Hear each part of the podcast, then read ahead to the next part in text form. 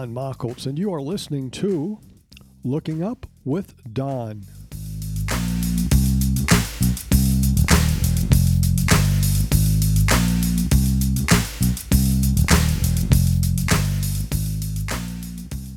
This is the Looking Up with Don podcast, episode number 94, for the week of October 20th, 2021. The related website for this podcast is donmachholz.com. That is spelled D O N M A C H H O L Z dot com. Two H's. What's up in the sky this week? As our week begins on Wednesday, October 20th, the moon will be full, reaching full phase on October 20th at 1456 Universal Time. By next Tuesday, October 26, the moon will be three quarters full, that is about 75% full in our morning sky. It will be rising about three hours after the end of astronomical twilight. The bright moon in our morning sky will make it difficult to watch the Orionids meteor shower, which peaks early this week. Next year, the moon will be better placed for this meteor shower. Another small asteroid or big meteor has been seen to crash into Jupiter. Amateur astronomers can observe such events visually, and those imaging with a video camera can also catch the flash as the asteroid enters Jupiter's atmosphere. This is the second in the past two months. More than a dozen Jupiter meteors have been observed over the past couple of decades. The flash lasts only about a second or two, and it can be seen with a medium sized telescope. It's just a matter of looking at the right place at the right time. On October 3rd in British Columbia, Canada, a meteor crashed through the roof of a house and into a woman's bedroom. The first two weeks of October seems to be the time for meteors to hit populated areas because it has happened twice before. This week, a bright moon rises sometime after the sky begins to darken. This is a good week to observe and or photograph moonrise over the distant horizon. On Saturday, October 23rd, the planet Venus passes near the globular cluster M19. This will be in the evening southern sky. You will need a telescope to fully appreciate it. Will you be able to see the International Space Station this week? Which, for our purposes, begins Wednesday, October 20th through Tuesday, October 26th. It depends upon where you are located. North of 63 degrees north, you will not be able to see it at all.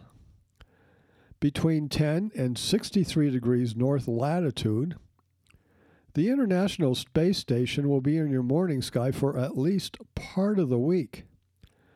The sweet spot is from about 30 to 45 degrees north from where you will be able to see it for the whole week.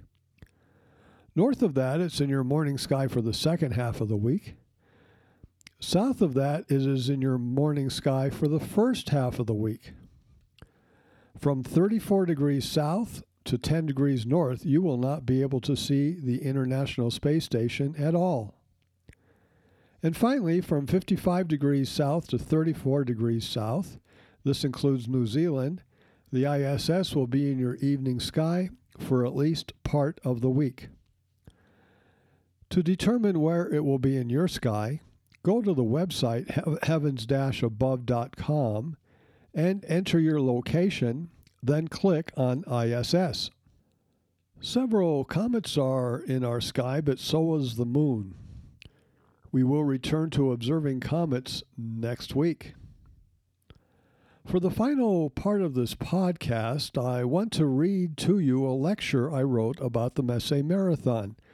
And the last part also touches upon something known as the Massive Marathon. Now, what's different about this lecture? It is all in poem form. The lines rhyme. The breakdown of this is each verse consists of four lines. Line 1 rhymes with line 2 and line 3 line rhymes with line 4. I gave this talk, or various versions of it, at least three times. Once in 1982, then in 1985, and again in 1996. The one in 1982 was given at an AANC conference, Astronomical Association of Northern California, at Ames Research Center in the San Francisco Bay Area, that is referenced in the talk. The advantage of using this format is I, I don't get bogged down. This poetic talk lasts only about 15 minutes. That's much less than the 40 minutes it normally took for my talk about the Messier Marathon. Now, the disadvantage of this type of talk is if I'm not careful, it can take on a sing song cadence and become monotonous. Additionally, some people don't want 15 minutes of rhyming lines. I hope you'll stick with me to the end. This is meant to be educational, and we can learn a lot about Charles Messier, his catalog, and the Messier Marathon from this tone. Note, too, that this was meant to be done with color slides in the background. One of the first is a slide of rabbits. It also has an image of a Sears catalog. Odd but true. Here in this podcast, we have no visuals. Rap music came out after I had written this talk. I'm sure it could be presented in rap format, but not by me. Not this time, anyway. So here it goes The Messier and Massive Marathon. This wasn't written by Dr. Seuss, Ice T, nor Muhammad Ali, nor by Charles Osgood. No, this was written by me. So, what if the lines don't rhyme or the rhythm is sloppy? I read this to our rabbits and it made them quite hoppy. So, please bear with me. This will take a few minutes and there will be time for questions when this is finished. I want to thank you for letting me talk here at Ames, to the AANC, WAA, NASA, and to those of you with full names. Charles Messier lived some 200 years ago in France, where he searched for comets whenever he got the chance. As for comets, he discovered over a dozen but that is not the reason we love him. For he published a catalog over some 25 years. It's not like your catalog from Penney's or Sears, but a list of space objects, the best he could muster.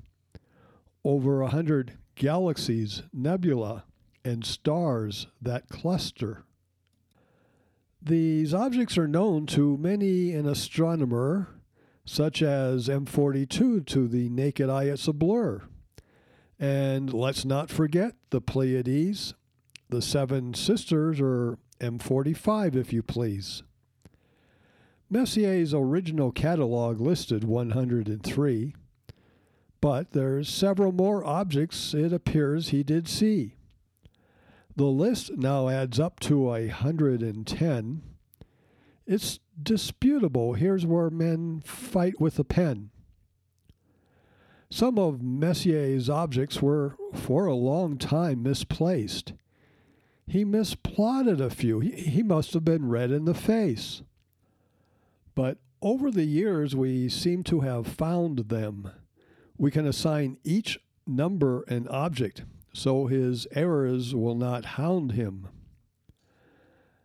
Now take M24. It is such a creature. In, in fact, you could call it a double feature. Some maps say it is Open Cluster 6603, Yet Charles Messier would be the first to disagree.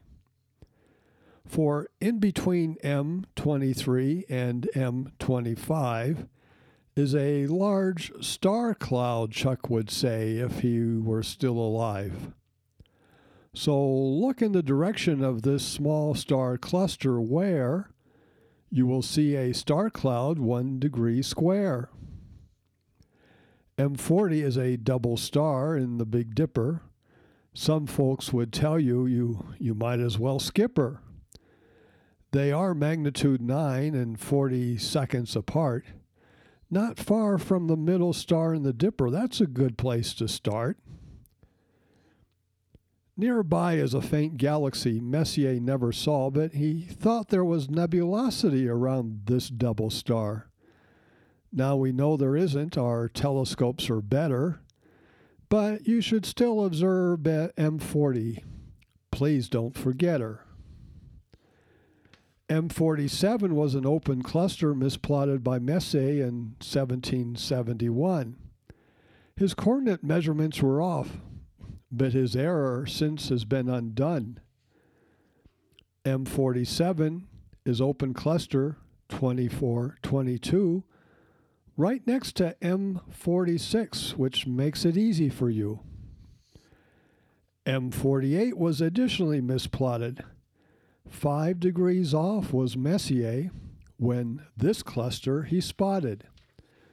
We now realize this, so the scientists calculate that M48 is open cluster 2548.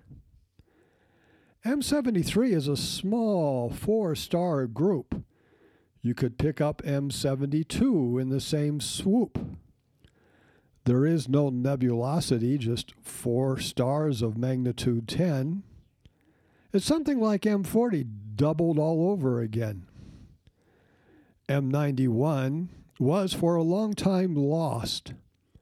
But the problem has been solved. It seems Messier got his galaxies crossed. He apparently thought he was measuring the offset from M58, but instead he was using M89, the perfect match is Galaxy NGC 4548. M102 will always be a thorn in the flesh. Was it a reobservation of M101? Well, uh, it's anyone's guess. It might have been misplotted off by one hour of right ascension. If Messier did allow such an error, it wasn't his intention. But near the position given for M102 sits a magnitude 10 galaxy easily within view. It's 5866, and therefore we may say that this is M102 in, in our sky survey. M104 through M109 were all known by Messier in his time, and M110 a galaxy Messier also observed. It's NGC 205 near M31, plotted on his map that's been preserved.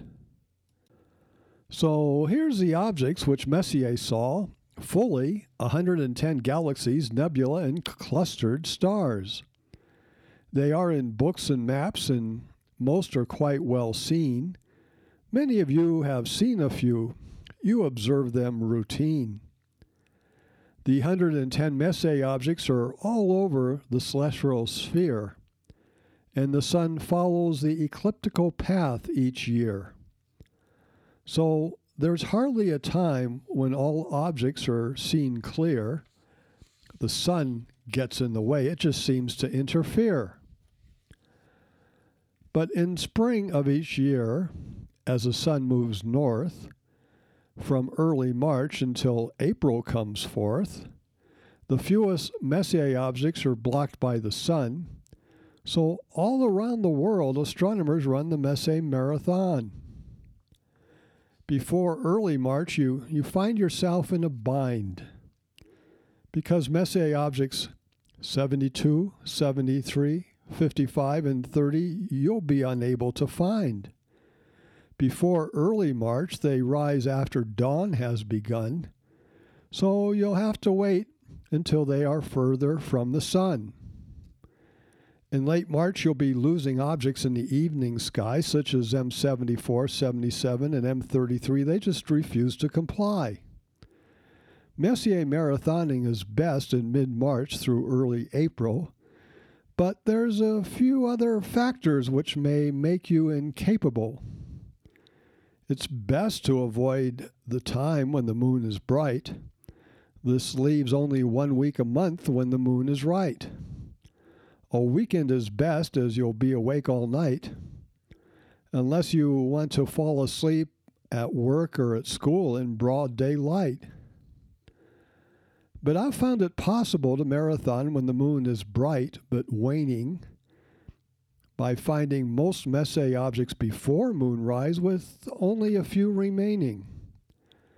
And I marathon on weeknights, spending a couple hours after dark getting four hours of sleep, then resuming at 2 a.m. to reach the mark.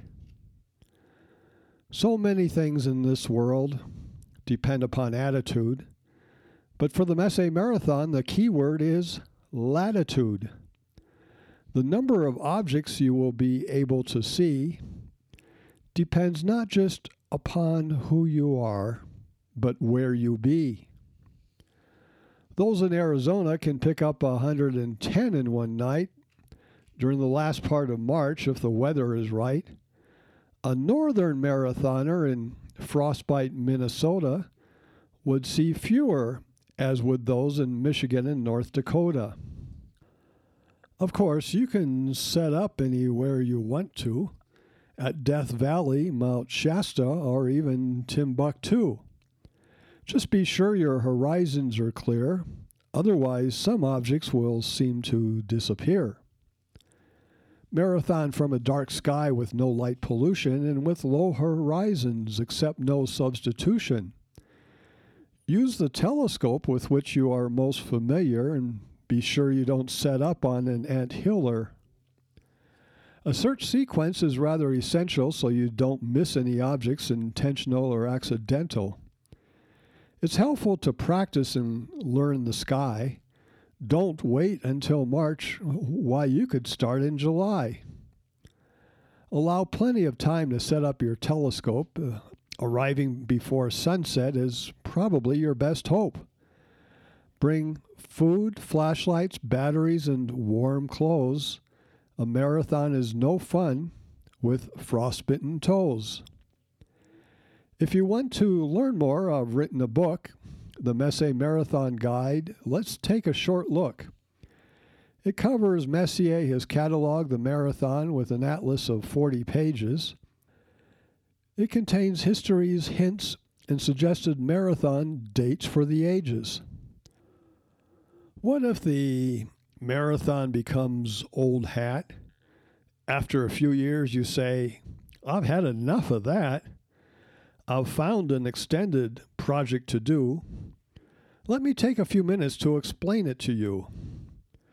Charles Messier missed a few of the fine ones bright galaxies, nebula, and clusters of suns. Supposing you list them, you've had, you'll have quite a few. A whole mega list of objects. That's what you would accrue. I did this, and it totaled 548. Add the 110 Messier objects and the numbers accumulate. Then each year, a few objects I'll add or subtract. No two observers would make lists that are exact. Then pick two nights, five to seven months apart, and observe all you can the first night. You'll, you'll be off to a good start. Pick up the remaining objects at a later date and you have a massive marathon if you wish to participate.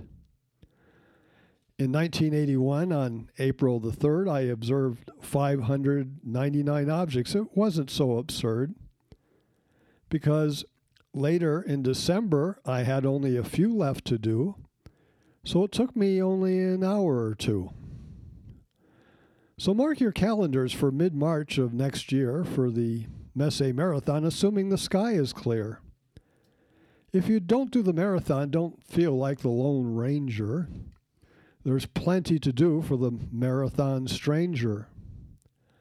A lot of people go up there to observe the stars and, and some the planets, Jupiter, Saturn, and Mars. Most will be visible, give each a view.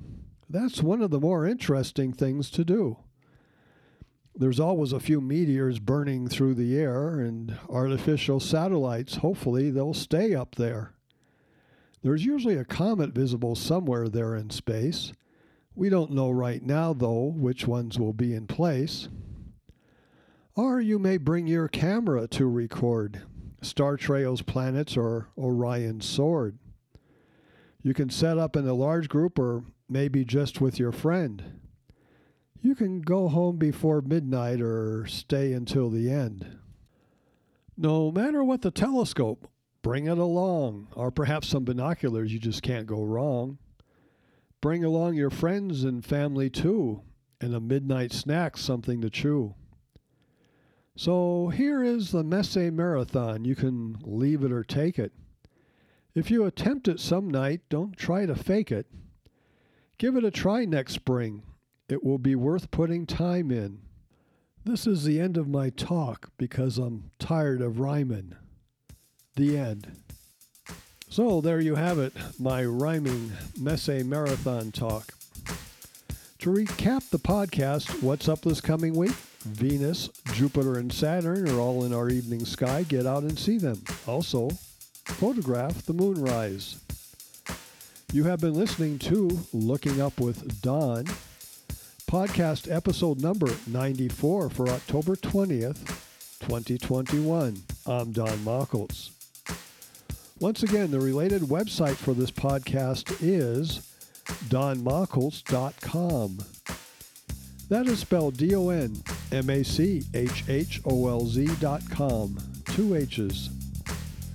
You can contact me at dontheastronomer at gmail.com. Once again, that is dontheastronomer at gmail.com. God willing and pod willing, I'll be back next week for another episode of Looking Up with Don. We will discuss what's up in the sky and look at some comets, all that and more. Thank you for listening. See the sky this week. I'll see you next week.